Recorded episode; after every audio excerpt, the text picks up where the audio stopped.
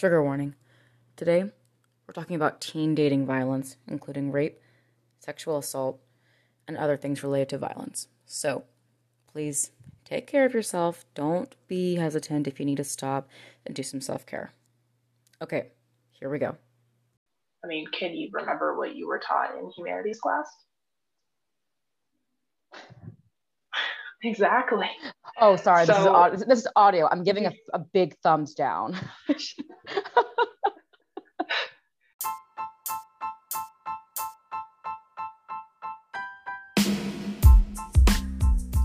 One in three teens has reported being physically or sexually abused by a partner. More than half of women and men who have been physically or sexually abused or stalked by a dating partner first experienced abuse between the ages of 11 and 24. Women aged 18 to 24 are the most at risk age group for intimate partner violence. Lesbian, gay, and bisexual youth are more likely to experience physical and mental dating violence, sexual coercion, and cyber dating abuse than heterosexual youth. And lastly, and I'm throwing this last one in because I feel like historically we have not considered teen dating violence to be quote unquote as serious as intimate partner violence.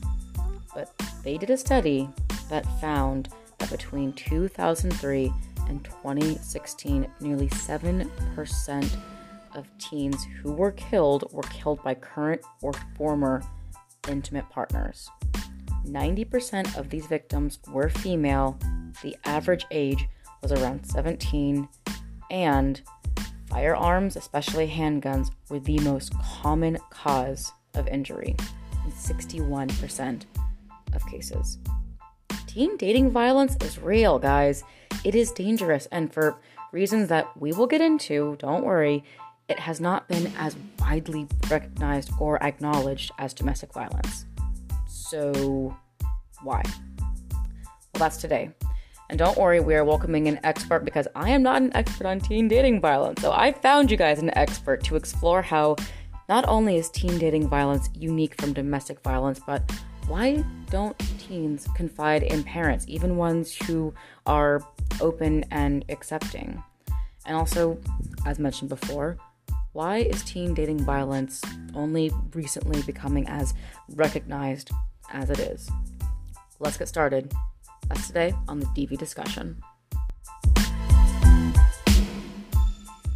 This episode was made in collaboration with Break the Silence Against Domestic Violence, an international organization dedicated to providing a community of resources and support to victims, survivors, and families affected by domestic violence.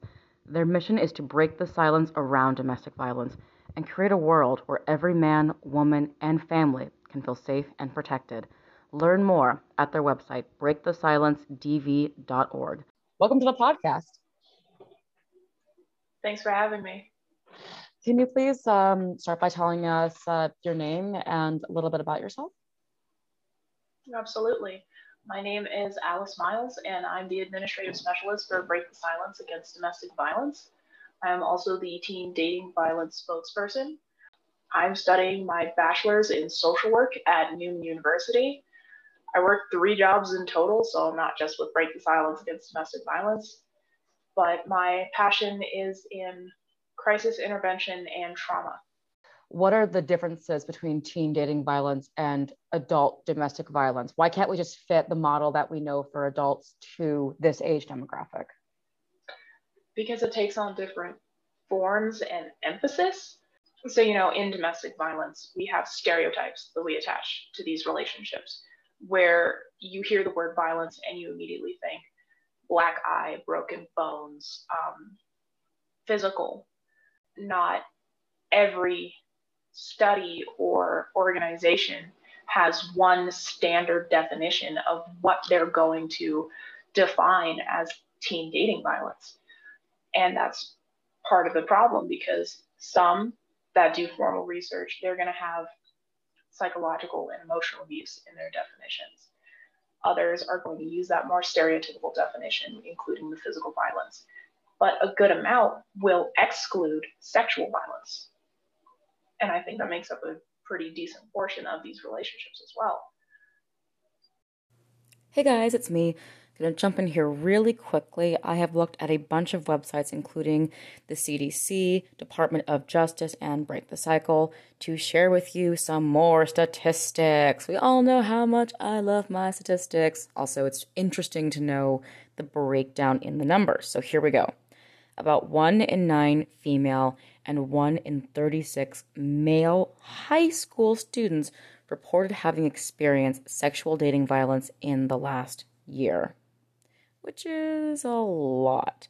Now, in terms of physical abuse, according to the DOJ, relatively speaking, and these studies are still pretty new, by the way, and we need a lot more research, so, you know, grain of salt here. This is only initial data, but according to what's currently available, both boys and girls were physically abusive in relatively equal numbers, although girls tended to be the victims of sexual abuse and extreme physical assault.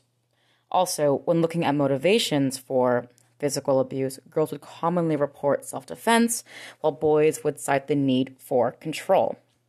Nearly half of all female students and one in four male high school students who had reported experiencing sexual or physical abuse have also been bullied online, electronically. Social media, guys, we gotta take it seriously.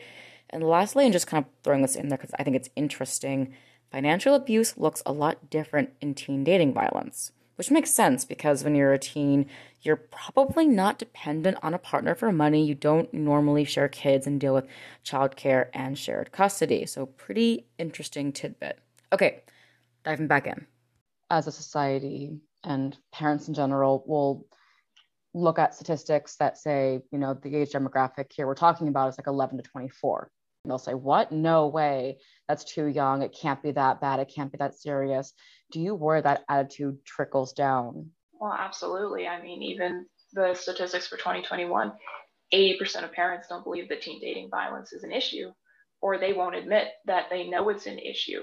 So if you internalize that message that you pick up from your your parents where they don't they're not legitimizing or validating what you're saying to them when it becomes more damaging, hurtful, uh, they're not going to believe that you're going to take them seriously.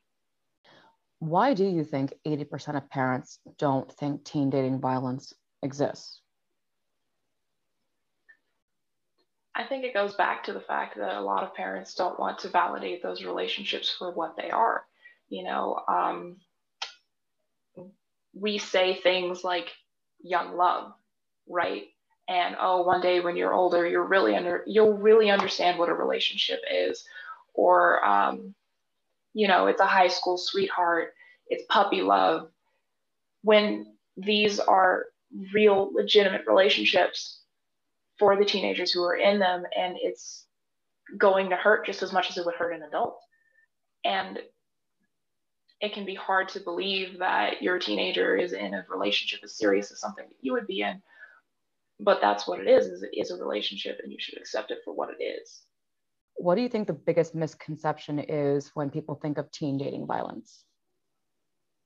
I think the biggest misconception is that most people don't give teenagers the credit of understanding the kind of relationship that they're in right? Like that's the biggest thing is that people say well okay you're too young to understand or you know you don't know this yet maybe when you're older and they try to really give out advice because you know as you age you pick up that life experience and you see it happening to other people and you want to protect them from it. But they just assume that oh i'm older so i can give you this advice and you should listen to it because you don't understand the gravity of the situation that you're in. And a lot of my experience when parents approach me and they're like, okay, I think my daughter or my son is in an abusive relationship, but they won't talk to me. And I'm trying to get them to understand that this relationship is abusive, but they're not listening. And that's where I think that misconception comes in is in that approach where they're like, I'm trying to get them to understand. More often than not, they probably do understand the relationship that they're in and how it's hurting them, but they're not comfortable in talking about it coming from that perspective where they don't know what is going on is going to push them further away. What are some other unique factors that someone might see in a young adult teen relationship versus an adult domestic violence relationship? Well, I think the biggest one is you're going to see that need for acceptance because being a teenager can be quite a challenge where you want your close friends, you're trying to form those relationships outside of your family and people who you see every day.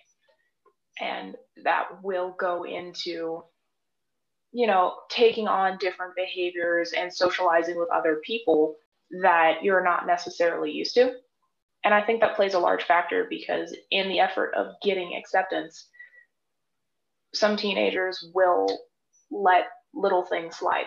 Say your girlfriend makes a comment about your masculinity in front of your friends, right?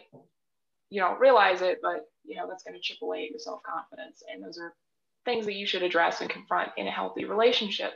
But when it becomes a pattern of behavior because you're not challenging it, you don't want to lose face in front of your friends, you don't want to look like, um, you know, you're being rude to your girlfriend, it can be a challenge to address things like that. Not only that, um, I'm noticing an increase in teenagers who want overt displays of affection the best thing that I can really point out is those playful behaviors where a teenager will um, hit their boyfriend or girlfriend like on the arm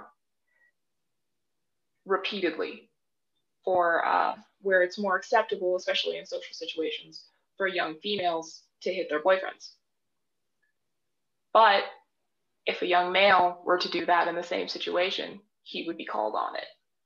So there are different acceptable behaviors for each gender and that doesn't even go into the lgbtqia plus community. I hear that the lgbtqia community is actually the most at risk within that demographic. Why do you think that is? It is becoming more socially acceptable to be open about your sexuality and your gender identity but it does put you at that much more risk for families that are not accepting of who you are you're going to have these relationships with other people who you feel you can be comfortable with, you can trust, and share a part of your life that you don't share with your family. But in that, some will take it upon themselves to abuse that and use it as a form of control. And they will threaten to out you to your family or your friends if they don't know. Uh, and it creates a feeling of shame, uh, of rejection, of not accepting who you are because they're not going to accept you. So there is that much more risk for the LGBTQIA plus community because they are not as readily accepted. And when being a teenager is already such a hard time in your life where you're trying to figure out your identity, you're trying to figure out who your friends are and what paths to navigate it's just one of those areas where you're at that much more risk because you're trying to figure out what is and is not safe. How does social media play into all of this? Because a lot of teens, know, young adults, if you talk to them, talk about how social media plays a huge part in their creative process, how they socialize, how they express themselves. Can that be used in teen dating violence? It absolutely can be used. Um, so that would be one of the biggest platforms that we could create outreach for in reaching teenagers because that is their main method of communication. Think about how many advertisements you see in a day, right? And you're scrolling past them. But you stop when you see something that's relevant to you or catches your eye. And if we put out more, sorry for overusing the word, but if we put out more outreach on social media with not only the statistics, but warning signs, behaviors, or just resources that teenagers can use, they're going to have more access to them that way.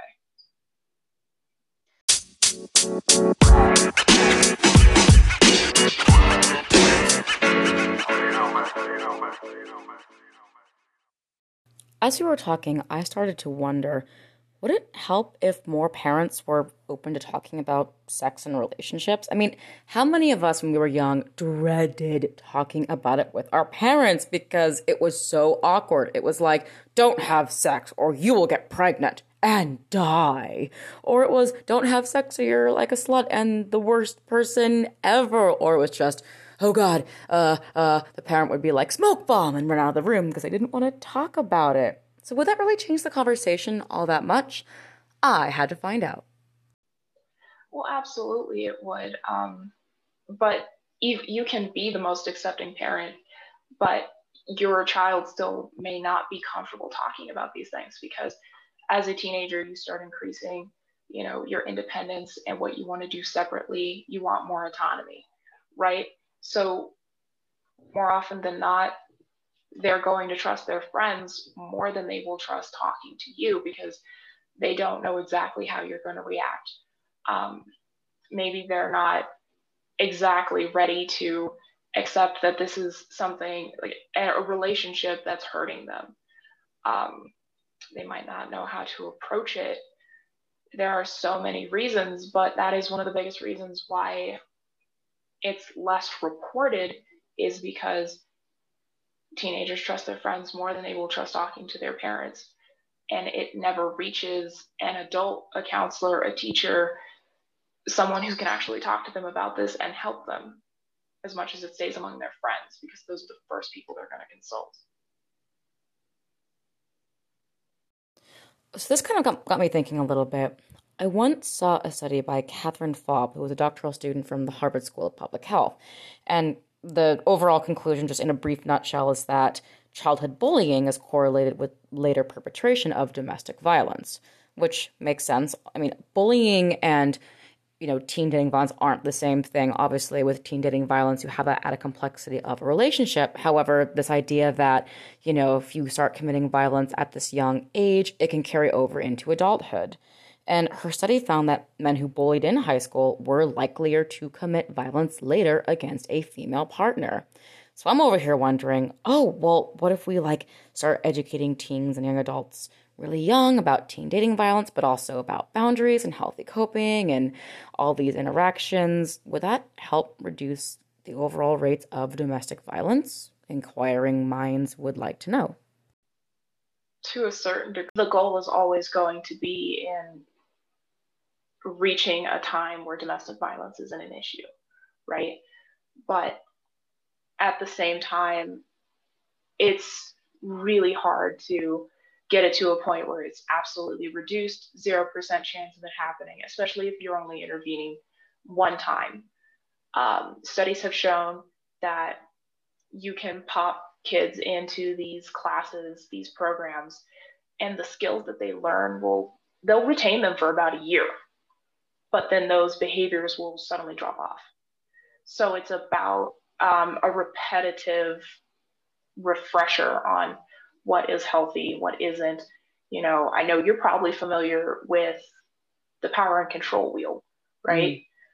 It should be something that is revisited so that it's something that they don't necessarily forget.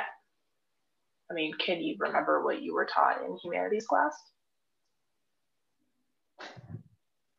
Exactly. Oh, sorry. So, this, is audio. this is audio. I'm giving a, a big thumbs down. yeah. So, you know, it's about uh, revisiting this material and making sure that it's not something that they just do a one and done. It's required. And even if it can become exhausting and annoying to a point where, like, I've already gone over this, I know these things, but it's a matter of increasing safety and prevention. And if we can't prevent it, then it's absolutely necessary that teenagers know where they can go, who they can talk to, and, and the various resources that are available for the litany of problems that they can face in abusive relationships, whether it's um, you know has to do with suicide or if it is about control and manipulation. If they're being harassed, um, I know a lot can blow that off as being needy. They won't recognize a troublesome behavior for what it is when to them, they're going to perceive it, oh God, okay, Jonathan has texted me like 20 times today and it's getting on my nerves, you know? When you're going to really want to look at those messages and the content. Is it threatening? Is he looking for who you're with, uh, your location? If you're seeing those signs, you need to recognize that it's not only harassment, he's a potential stalker, you know, and that's not to teach anyone to start immediately throwing around labels and oh you know you're being so abusive right now. That's not what it is. It's just about recognizing warning signs before it becomes an even more dangerous situation. So how can we help them? I believe in advocating prevention intervention is going to be so many different forms, right? So the prevention of dating violence is going to require such a heavy commitment. Other uh, financially, uh, in the education sector from so many different areas. Um, so the goal is establishing a consistent, coordinated, and integrated approach at every high school in your community. You want prevention programs that are incorporated into systems so that's going to be schools, recreational programs, juvenile justice programs, the foster care system, um, and recognizing the important role that schools play in reaching teenagers because that's half of their day, that's where they are. And it should really be built into the education that they are being exposed to, as important as math and history and science are. So is learning coping skills and recognizing unhealthy behaviors and communication skills to voice when you're uncomfortable or if you, you know your significant other crosses a line navigating that realm being like hey i am not comfortable with this.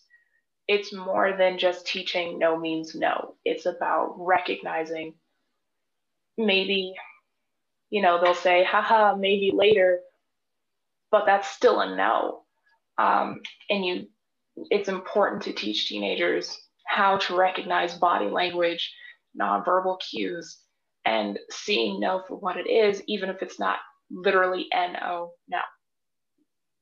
It comes in so many different forms that we need to become comfortable with integrating and just every communicating to them on how to build those skills for healthy relationships and conflict resolution for that matter because that's a big part of any abusive relationship is in that conflict right? Uh, if you don't know what you're feeling how are you going to know how to properly express it? Especially if it's something that you've seen in your friends or in your family where you're angry. So it's normal to you to lash out and like hit someone or yell at them threatening them even I mean, we have such a problem, uh, at least in El Paso County, we have one of the highest suicide rates. A big thing right now is that we're focusing on mental health. I have seen others threaten their boyfriend or their girlfriend and say things like, well, you know, if you don't message me back, I'm going to kill myself, or, you know, I'm going to cut or burn myself, or something like that. And it creates this dependent relationship where they feel like they are obligated or responsible for this other person and they have to stay in this relationship or they have to talk to this person. Is there anything that we haven't talked about that you want to bring up? Absolutely. Um, and I hope that this has been you know, yes. helpful and that people listening will find value in it, whether it's a parent or a teenager. But I know one of the biggest things is that teenagers are more comfortable talking to their friends and people who are close to their age group, and even at that, online. So, for people who need those resources, there are a number of them out there. For example, um, our advocates personally are available seven days a week at 855 287 1777. That is from 8 a.m. to 5 p.m. Pacific Standard Time. You can call if you're worried your relationship might be going down a path that where it could become abusive. It doesn't have to be, but if you're needing more outreach and to understand if you're at risk, or you just need to talk to someone who, you know, you're worried about facing judgment, we have non judgmental advocates who are just there to listen and help. And that's a big one. Um, another one is an online live chat because for many, they're not going to be comfortable talking on the phone.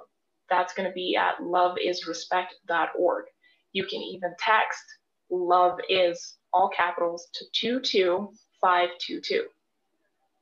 So this is our first year where we're really highlighting teen dating violence as a problem and trying to build a, an outreach program and campaign more to reach them. So look for those resources. And if you need help finding them, please contact us so we can help you find them too.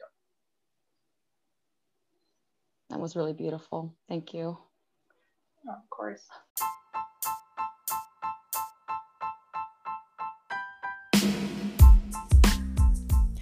I hope this was really helpful for everyone. I definitely learned a lot. And, you know, in my opinion, knowing all these different facets of intimate partner violence is crucial for understanding it as a whole, right? And once we truly understand it at all these different levels, we have a better chance of fighting to end it. So, to all the young adults and teens who might be listening, know that we see you and we acknowledge that your feelings, your lives, and relationships are real and valid. And if you need help, there are people and resources out there for you. Not alone. All right, guys, that's it for this week. If you want to write in, please email us at thedvdiscussion at gmail.com. We are also on Facebook, Instagram, Twitter, and TikTok. We all have stories, and they deserve to be heard. I'll see you next time.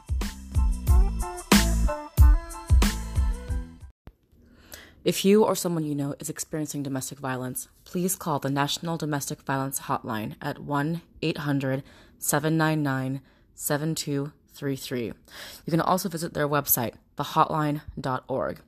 If you identify as an abuser or are worried you might be an abuser, please call the hotline as well. They'll be able to help you. Please remember, you're not alone.